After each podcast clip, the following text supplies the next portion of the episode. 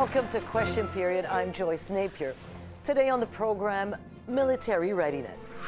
We will be increasing our military presence in the Indo Pacific. But no details yet on that Indo Pacific strategy the Trudeau government has been touting for weeks. This, as a blast in Poland renews fears Russia's war in Ukraine could spill into a NATO country. Is Canada prepared if it were to be drawn into a wider conflict? And how is Canada planning to increase its military presence in the Indo Pacific region?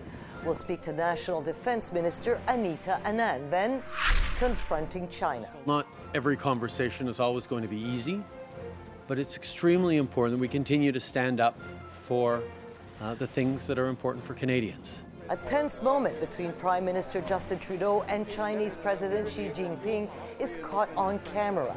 What does this latest spat signal about Canada China relations today? Former Canadian ambassador to China Guy Saint Jacques and conservative foreign affairs critic Michael Chong join us, plus going green. I do think we need change. I absolutely hear the voices that want change. New leadership for the Green Party. How can the Greens rebuild their reputation after months of infighting and turmoil? New leaders Elizabeth May and Jonathan Pedneault will join us. This is Question Period. Let's go get some answers. In a world where the rules based international order is at risk, is Canada prepared for possible threats at home and abroad? That question is front and center once again after an explosion in Poland on the border with Ukraine this week sparked fears Russia's war in Ukraine could spill into NATO territory. Just days later, North Korea tested a suspected ballistic missile with the potential range of reaching the U.S. mainland. And now, ahead of Canada's release of its Indo Pacific strategy, the federal government is signaling it will be increasing its military presence in that region. This all comes as the world's largest gathering of democratic defense leaders committed to global security are meeting in Halifax this weekend. So, how is Canada adapting to evolving global threats, and how is it planning to increase its military presence in the Indo Pacific region? Joining me now is National Defense Minister Anita Anand. Good morning, Minister. Always good to have you on the show. Um, I want to take us back, though, to the beginning of last week. And I am curious to what went through your mind as the defense minister of a NATO country when that missile struck Poland. I, of course, was very concerned, and I remain concerned as I have since February 24th when Russia illegally and unjustifiably invaded a sovereign democratic country. We will continue to stand with Ukraine in the short and the long term, and that's why Canada has offered its support in the investigation of those two missiles that hit Poland. Uh, we will not rest until Ukraine's sovereignty is restored. And that's why we also put on the table at the beginning of the week another $500 million, bringing Canada's total commitment for military aid and equipment to over $1 billion. We also made sure to increase the length of our training mission in England, training Ukrainian soldiers. All that to say, Joyce, I remain concerned about what happened last week in Poland. But this is part of the long-standing concern that we as a country have had about this war, unjust and illegal as it is, and that's why we're continuing to put aid on the table for Ukraine. But what went through your mind? I mean, you are a defense minister. Um, you know, we are having issues with our armed forces, with the readiness of our armed forces, with the equipment of our armed forces. So, do you feel that you're ready for this should it happen? We must always be ready, Joyce. And what goes through my head is to be as diligent and prudent as possible in these situations to ensure that we have full information before we are making decisions, making sure that we don't jump to conclusions. That is what I've continued to stress throughout the week. And Canada will continue to work with our allies, work with Poland, and make sure we're participating in the investigation if needed so that we can have full information on that particular point. But uh, generally speaking, Joyce, as a decision maker, I aim to be as diligent, prudent, and determined as possible. So, what do you see as Canada's role in a larger conflict should it occur? Canada's role is to continue to be unified with our NATO allies. And that's what we have stressed as defense ministers across the board since our meeting in Brussels in February. And that's what we stress as a member of the Defense Contact Group, organized by Lloyd Austin of the United States, over 50 countries participating, and all of us are continually putting aid on the table. When we meet, we put up a slide that suggests where the weaknesses, the gaps are in the aid that is going to Ukraine, and we all try to fill those gaps. That's why this week alone I announced another $34 million of aid, additional drone cameras, additional satellite technology, and additional winter clothing. Of course, we have expertise in that area, and that's why we've put on the table 500,000 articles of winter clothing. It's getting very cold out, and the Ukrainian soldiers need this equipment to fight and win this war. You know, military recruitment and retention has been a big issue here in Canada. You know, is, it, you're currently short of more than 12,000 trained members, and even your chief of defense staff, General Wayne Eyre, you know, recently told a parliamentary committee, and I quote, the military that we have today is not the military that we need for the threats that are appearing in the future. So, do you, do you feel, as your chief of the defense staff, as unprepared as he is? I share his goal to continue to build the Canadian military. That's why we have released a retention strategy. That's why we have released a recruitment and reconstitution strategy. All of this to say that we need to grow the Canadian Armed Forces. Why? Because when there are crises, we call on the Canadian Armed Forces for their continuous assistance at home during COVID 19, during forest fires, during floods, abroad in terms of the protection of NATO's eastern flank and training Ukrainian soldiers in England and Poland. We will continue to grow the Canadian military while making sure that Canada is protected and we're participating in our multilateral alliances at home and abroad. Okay, I'm going to take you to the Arctic now because I know there are several issues that are um, that are at stake here. So, a new report from the Auditor General states Canada is unprepared again to address the changing threats in the Arctic.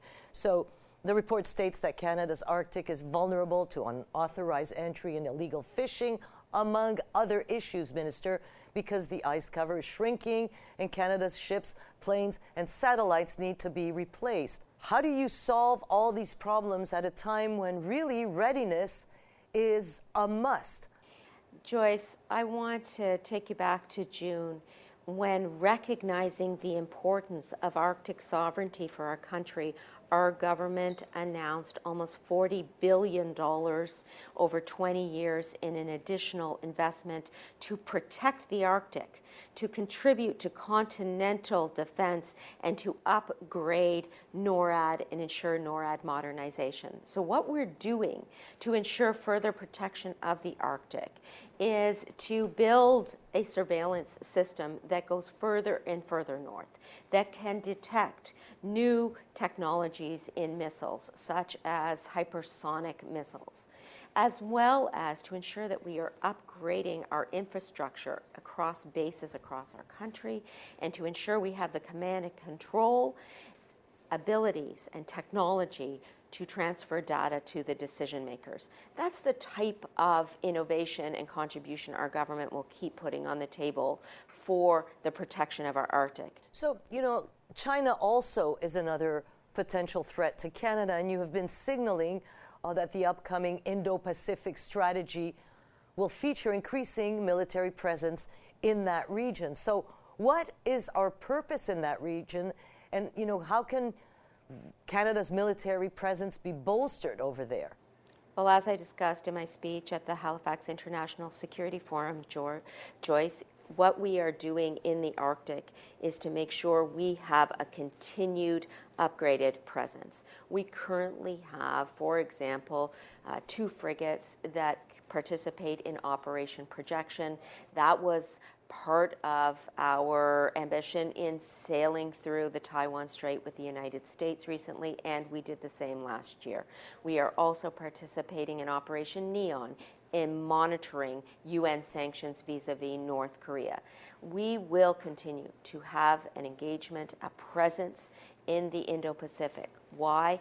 Because Canada has an incredibly important role to play in global peace and security, and certainly in that region, given that we are a Pacific country ourselves. That's all the time we have left. National Defense Minister Anita Anand, thank you so much for being there and for joining us today. Thank you so much, Joyce. Take good care. Coming up, rocky relations. An awkward encounter between Canada and China at the G20 highlights the state of relations between the two countries. What should be Canada's next move as it gets ready to release its Indo Pacific strategy? Former Canadian ambassador to China, Guy Saint Jacques, and conservative foreign affairs critic Michael Chong are here next. Stay right here with Question Period.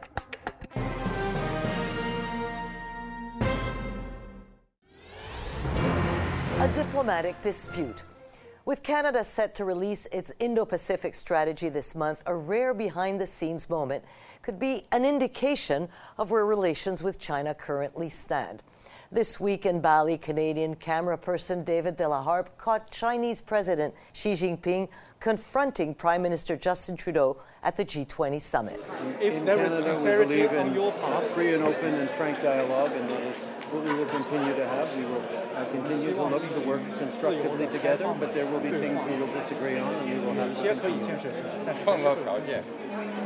Let's create the conditions first.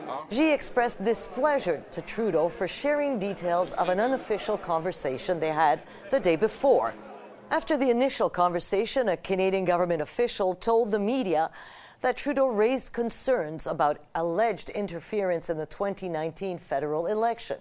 That story was first reported by Global News. Later, a spokesperson for China's foreign ministry accused Canada of acting in a quote, condescending manner and said it's up to Canada to improve relations between the two countries. So, is this another step back in Canada China relations? And how could this impact how Canada deals with Beijing moving forward? Joining me now is former Canadian ambassador to China, Guy Saint Jacques, and conservative foreign affairs critic Michael Chong. Gentlemen, good morning. Thanks uh, for being there.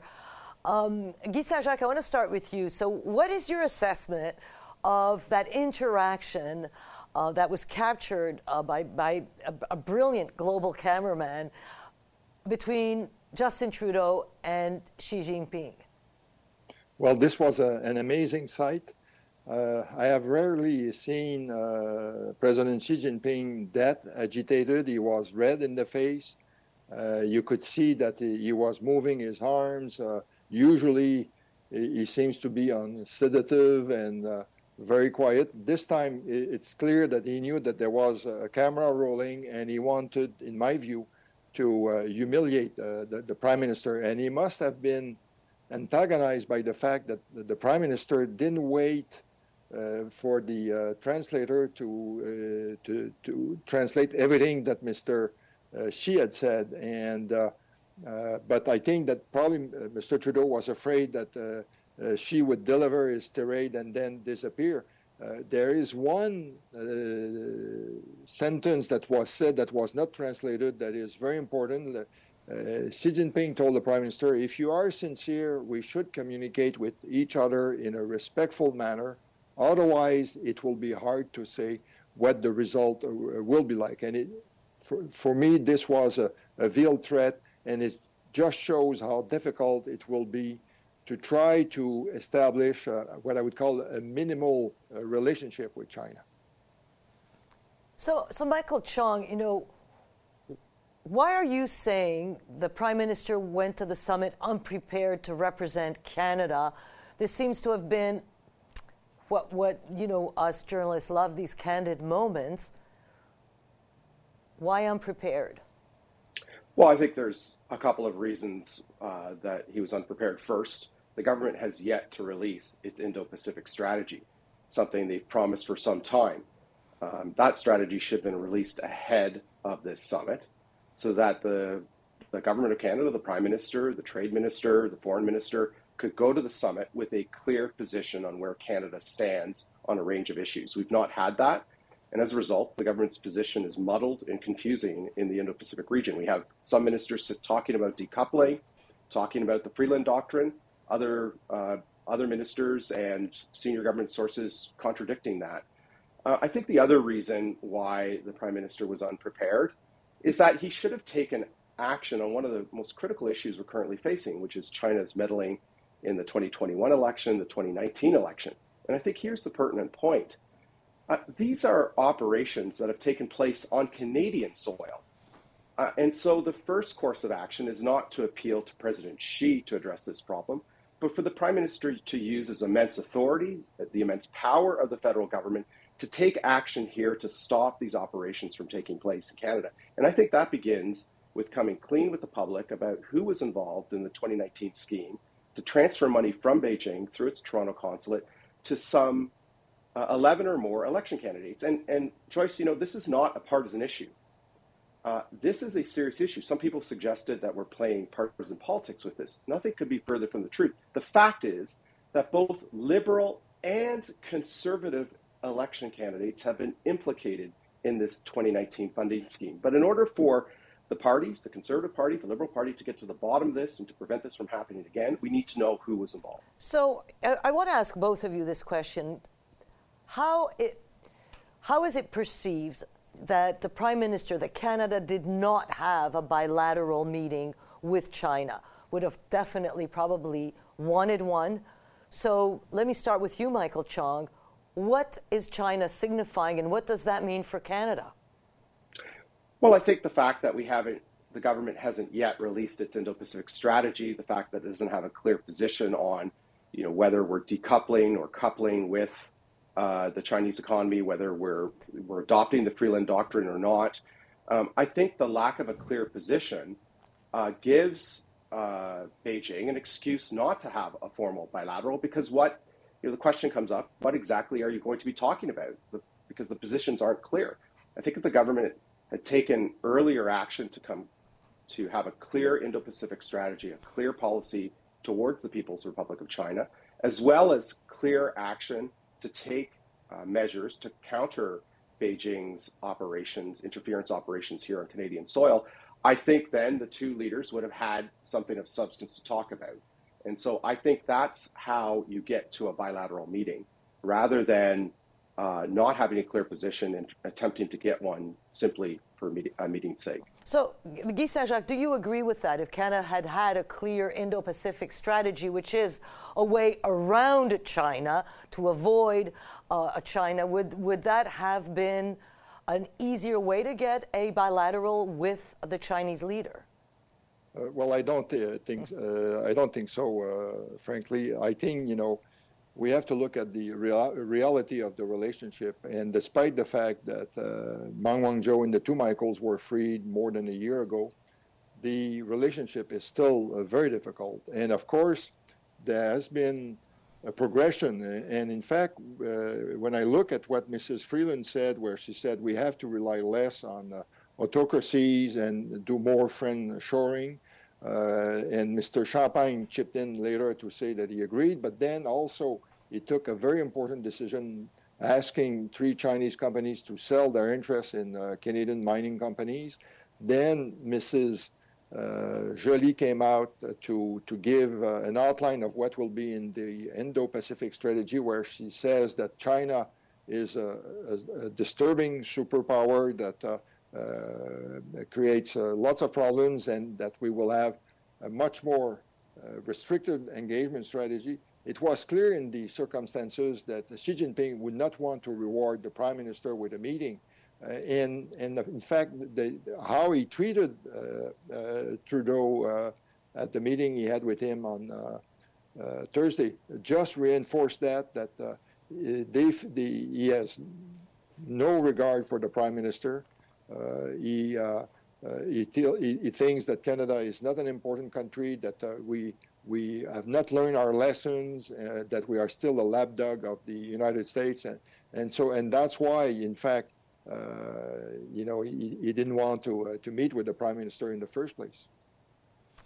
Well, you know, the understatement of the day is that it's a complicated, uh, complicated relationship, and we should know fairly soon what this Indo-Pacific strategy is, even if it's after the G20. Um, better late than never. Guy Saint-Jacques and Michael Chong, thanks so much for joining us today. Thank you for the invitation. Thank you. When we come back, green recycling. After months of infighting, the Green Party has re elected Elizabeth May as leader. What does May have planned for the future of the party? Elizabeth May and her running mate Jonathan Pedneault join us next. Stay right here with Question Period. I've seen too much stuff in the media about how we're a party divided and we can't get our act together. I challenge anyone here to remember any other party that ever ran a leadership race where everybody built the other candidates up, supported each other, built a team. The Green Party has a new and a former leader. Elizabeth May has once again been named leader of the party after three years away from the job. She ran with Jonathan Pedneault, the human rights investigator, activist, and documentary maker. To make the co leadership official, the party will have to make changes to its constitution but May and Pedneault plan to share the party's top spot after a disappointing turnout in the last federal election, followed by months of tension and turmoil within the party, which culminated in former leader Annamie Paul stepping down last summer. The party launched a new leadership campaign, which failed to draw much attention from party members. So, what are May and Pedneault's plans for the direction of the party and can a new leader help the Green Party win back support lost in the last federal election? Joining me now are Elizabeth May and Jonathan Pedneault. Good morning to both of you. Good morning. I should congratulate the two of you, but it was, you know, I guess a great evening for you. Um, but you, I'll start with you, Elizabeth May, because you're the first boss, the number one boss. You'll explain that to us later, but you have a steep hill to climb. Um, you've had one third of your eligible voters, green voters, mm-hmm. that voted in this last leadership race, mm-hmm. as opposed to two thirds last time. Um, are you having a hard time keeping the room? No, I don't think so. We had different rules this time, which meant as, as, candidates we didn't have access to the list of members to write them directly. So there were there was some. It was a short race. It was 11 weeks, and I think that uh, given the general climate uh, of a, a, lot of members thinking, "Oh, I'm not engaged." We, this was really quite good, and we will be engaging them now that we have access to the full list of members and engaging people in continued efforts at, you know, like uh, virtual town halls, getting together. We're going. I think we'll see a sharp uptick in participation now that members are confident in the new leadership, so, and, and, we're a good team. I mean, all the candidates who yes. ran we all feel together, and that's unusual in politics. Yes, you know, it doesn't really feel that way. With all due respect, I mean, you seem to be bogged down with your rules. You don't get a full list of members. Yeah. Let me ask you, Jonathan. There are two leaders now. Your constitution yeah. doesn't even allow for that. So, how are you going to go about? You're, are you co-leaders? Are you number two? What exa- how exactly does this team work? Well, this team will continue to work extremely well together. We are very complementary. Elizabeth, of course, is in Parliament and is a sitting member of Parliament, an effective one. I'm outside of it for now until the next election. Uh, there is a lot of work, as you mentioned, to renew and rebuild this party, rebuild the trust internally, re engage the membership. And so, people, members, Canadians will find me on the road throughout uh, the next many months, uh, engaging with them, making sure that they know that the Green Party is back and that we have their back. Uh, and that is what we'll be doing uh, together. So, to answer it really technically, Jonathan will be my deputy leader until such time as we put it to the membership. Do you want to move to the Constitution reflecting co membership? So, it's a step by step process. It was all laid yes. out in our platform through the campaign. So, people who voted in this leadership race knew mm-hmm. that there's a strong appetite for co leadership, which is why, of six candidates, four of us were presenting for co leadership. So, you said a few years ago that you were stepping down um, as a party leader, because you are the party here in Canada, when one thinks of the Green Party, one thinks of Elizabeth May. You promised your daughter, I believe, that you were going to step down. What made you change your mind? the April 4th report of the IPCC, and I did negotiate this with my daughter. She said, Yes, Mom, you kept your promise in 2019, but if you run for leader again in 2022, are you really keeping your promise? Fortunately, she loves co leadership and she loves Jonathan.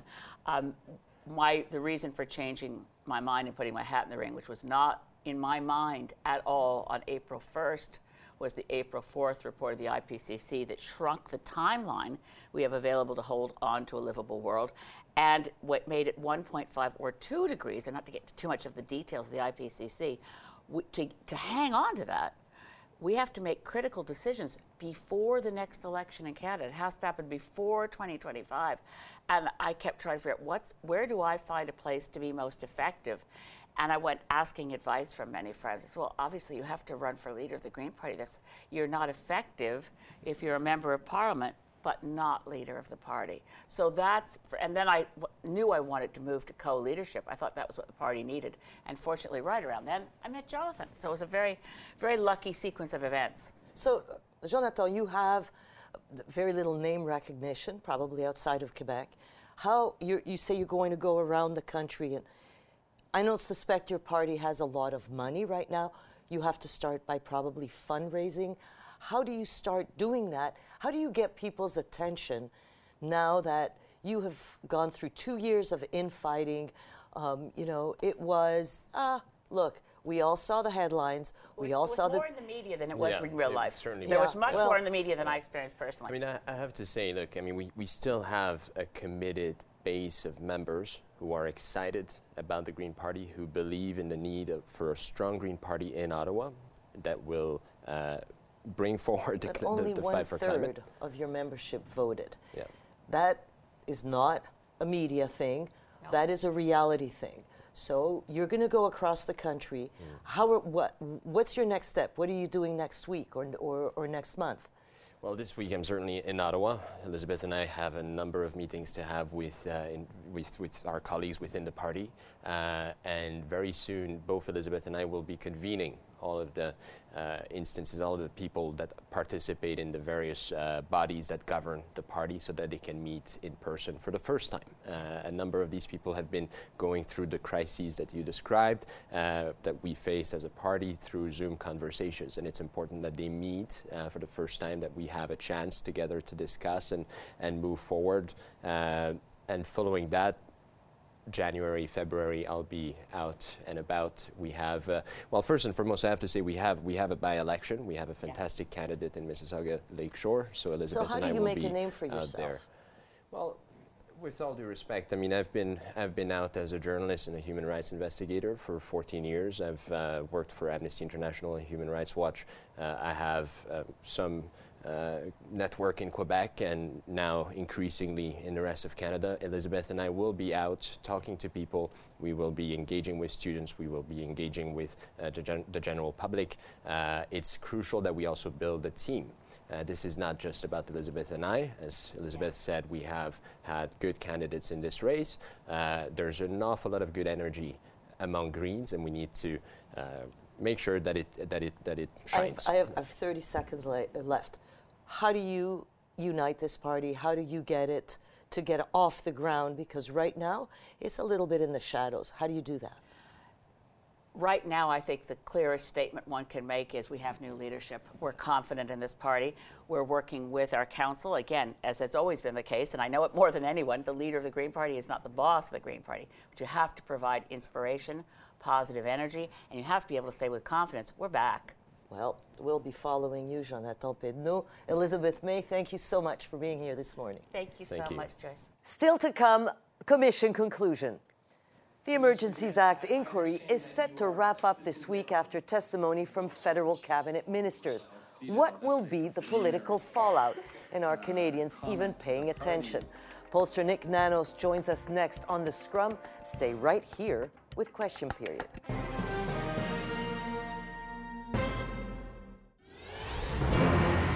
The final stretch. The inquiry into the federal government's use of the Emergencies Act has so far heard from 61 witnesses, and now it's entering its last week of testimonies. On the docket, eight cabinet ministers, including Prime Minister Justin Trudeau. The commission will also hear from Deputy Prime Minister Chrystia Freeland and six other prominent cabinet ministers. When the act was invoked in February, Public Safety Minister Marco Mendicino said police asked for the legislation. But in testimony over the past five weeks, different levels of law enforcement have said the additional powers were not needed to end the anti government protests that gridlocked downtown Ottawa.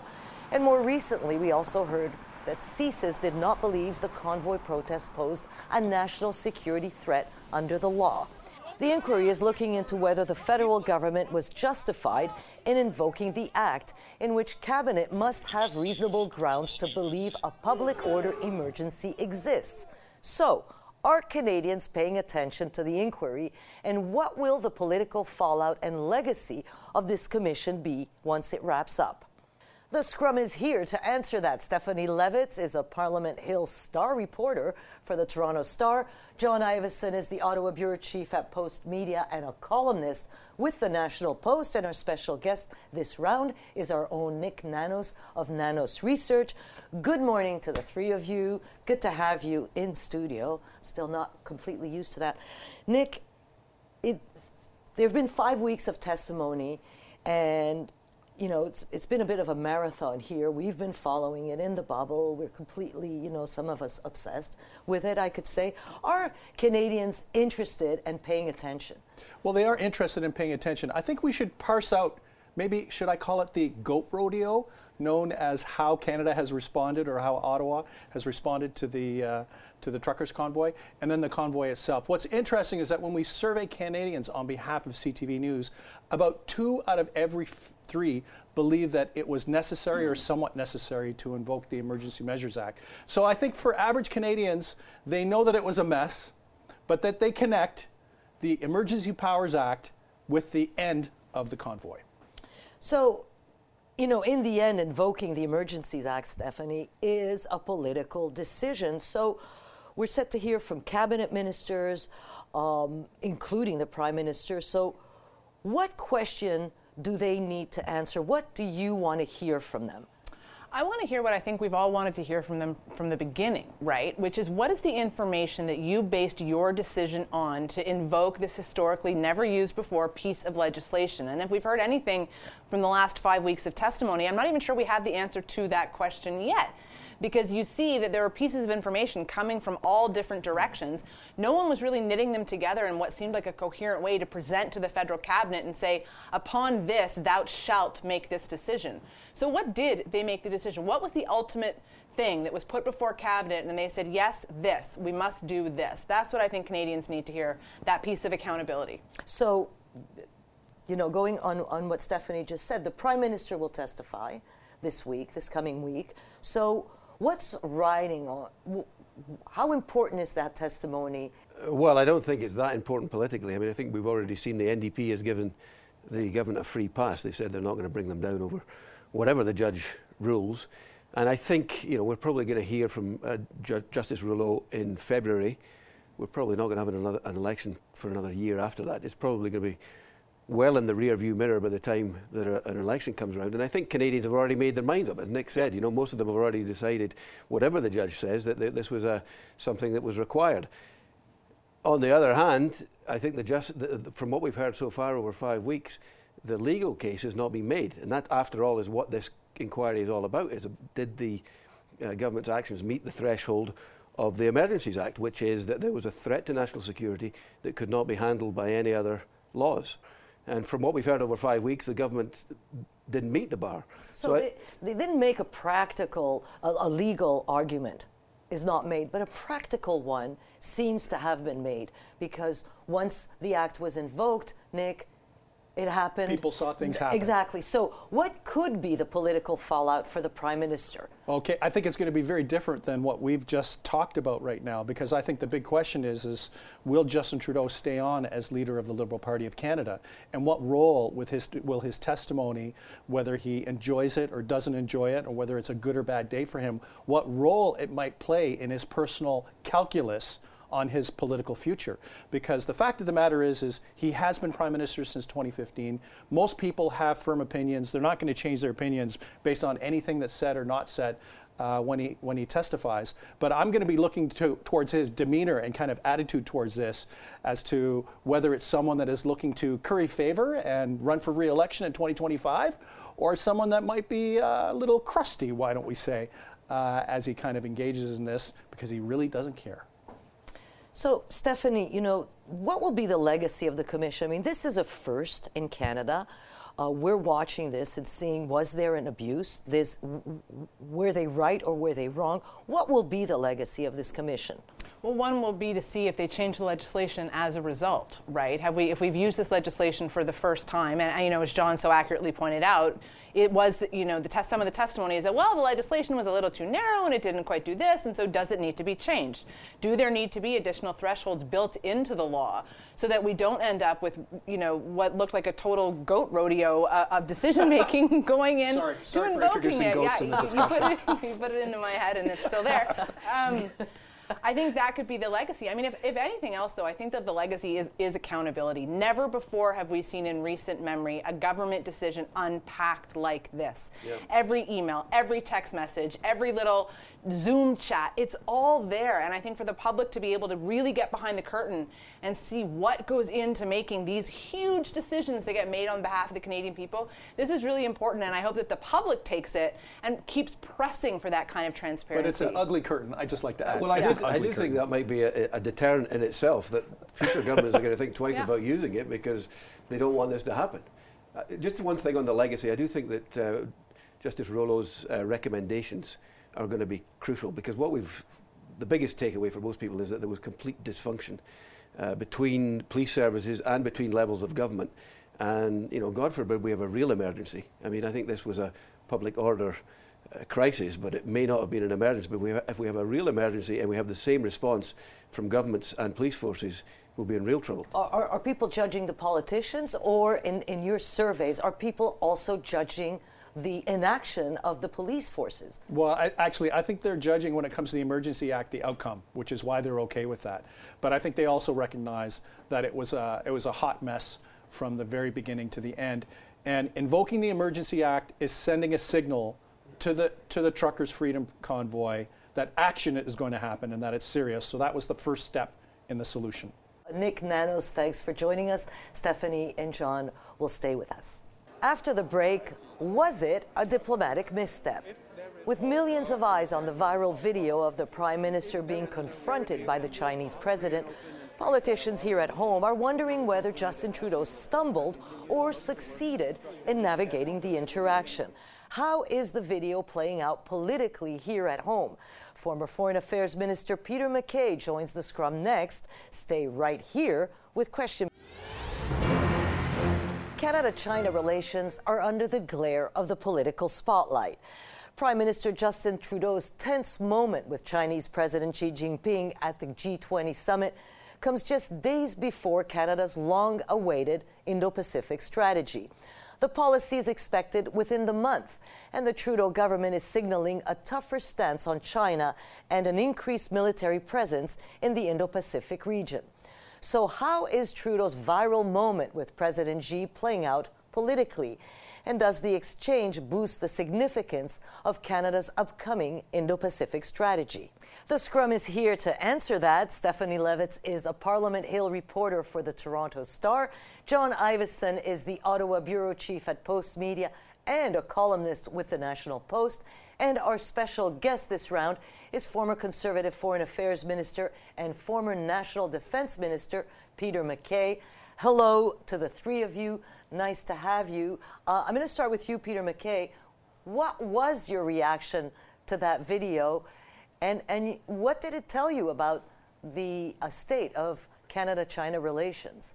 Well, cold and getting colder. I, I, think the, the dressing down that the Prime Minister received from Xi Jinping uh, was indicative of where this relationship has been going for some time, quite frankly, and not just in the history of, of the current government.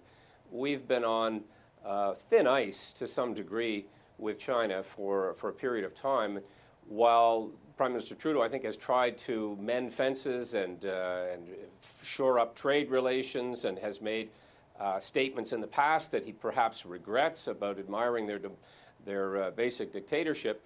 Uh, that was perhaps uh, the most clear uh, signal or indication as to where we are right now with China, and that is tense, strained relations. We saw it, of course, in the saga of the two Michaels. Uh, we've seen it in, in efforts that this Prime Minister and others have made to have China address its human rights uh, violations. Uh, we have uh, really uh, had a trade imbalance for a very long time that doesn't work in Canada's uh, favor. And so I, I, think you are going to see our country and, and others, our allies, move in a, in a direction that diversifies trade, that perhaps takes a different tact when it comes to our relations with China more, uh, more generally and standing with our allies. Steph, was that moment that we saw, that face to face between you know, Trudeau and uh, Xi, does that hurt him political, politically in Canada? It's an interesting question, right, Joyce? Because it's a bit of a, you know a Rorschach test there. You see people on, on all sides of the partisan spectrum sort of parsing it in different ways. Oh, Justin Trudeau was scolded by the president of China. Oh, Justin Trudeau was standing up for Canadian values and doing his job against the president, you know, against the president of China. So it's an interesting division there. And it's tricky, I think, a bit for the opposition parties if you if you take the point that he was responding to what the president said by saying, "Hey, this is how we do things in our country. If you don't like it, you can lump it." I mean, and so what are the opposition supposed to say? Oh, he shouldn't have said that?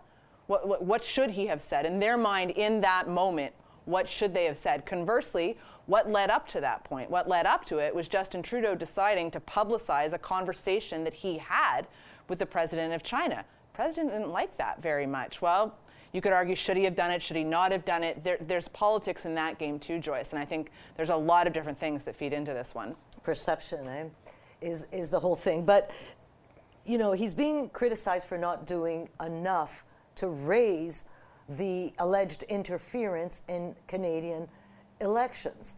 So, you know, it seems if you do, you're, you're, you're, criticized. If you don't, you're criticized. Yeah, well, that's, that's the nature of politics, right? If you're Prime Minister, you're always going to get criticized. But um, I had an interesting conversation with a senior diplomat who's watched these things for 40 odd years and he's, and he's no friend of China.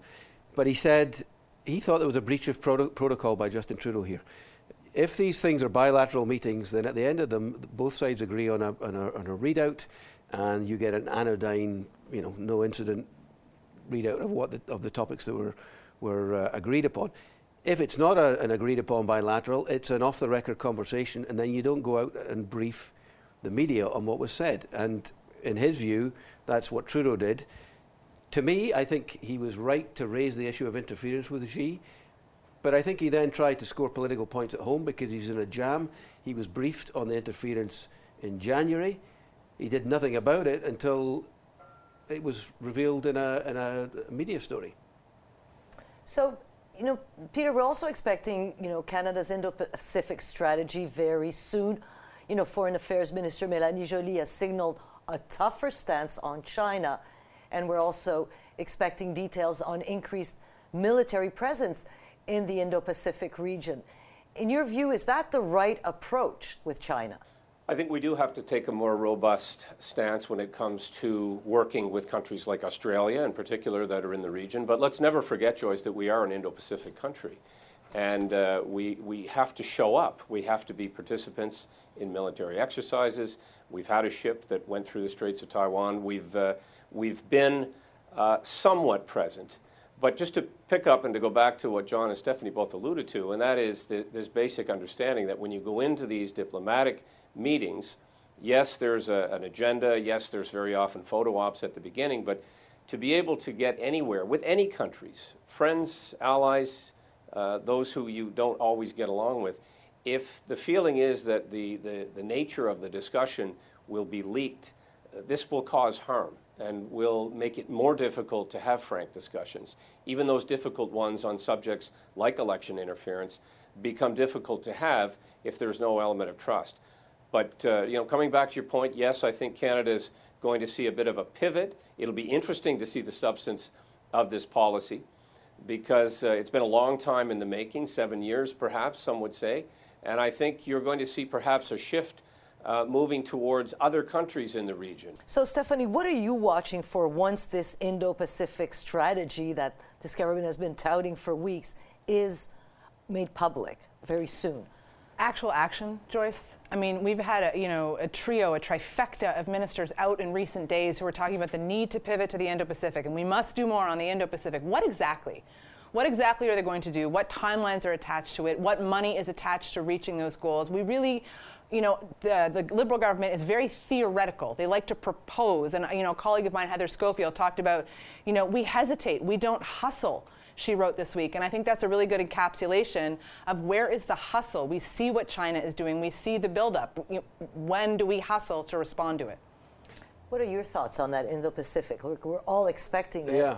Well, I think that the, uh, Madame Joly gave a speech at the start of this month where she sort of flagged what were the direction. And she talked about uh, trade being not just an economic driver, but a geopolitical tool.